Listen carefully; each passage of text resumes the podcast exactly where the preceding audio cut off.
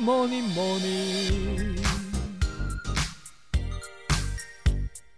Good morning，大家好，我是营养师杯盖，欢迎收听早安营养。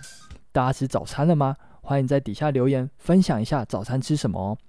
那今天是早安营养的第一集，之后的每周一、三、五早上七点呢，会有早安营养的节目。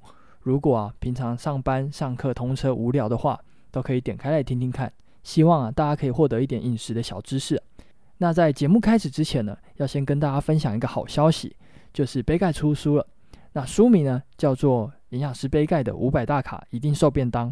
除了设计二十个五百大卡便当之外，也有将每个便当的热量还有营养素列出来，方便大家查询呢。那最重要的是啊，有详细的教大家营养师是怎么开菜单的哦。有兴趣的朋友，在六月二号之后，可以在博客来、金石堂或是诚品买书哦。接着就来进入主题吧。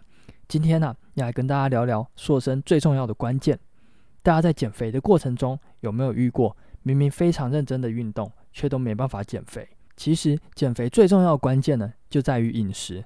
饮食控制啊，占了百分之七十的成果。可以说啊，饮食控制决定了减肥能不能成功。那这边呢，就简单的介绍几个观念给大家。第一个呢，就是要养成良好的生活作息。良好的生活作息啊，就包括睡觉的时间、起床的时间。那时间都固定了之后呢，就可以安排我们的饮食计划进去。这样啊，才能够确实的执行饮食计划。那再来呢，就是要学习认识食物，其中最重要的就是要认识食物的种类还有代换。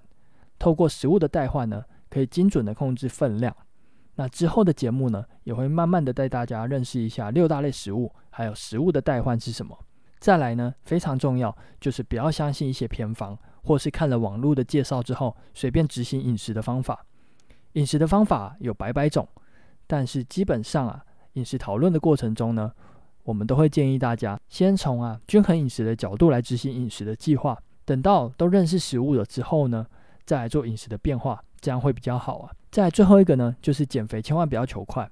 快速减肥的方法啊，短时间内也许会有效果，但是我敢保证啊，一定会复胖，而且啊会造成身体的负担。建议大家要持之以恒，才会有美好的结果。那我来总结一下。首先呢，要养成良好的生活作息；再来呢，就是要认识食物，不要相信偏方；最后呢，要持之以恒，才会有美好的结果。那在减重的过程中呢，有遇到什么问题，都欢迎在底下留言哦。那今天的早安营养就到这边喽，祝大家有个美好的一天。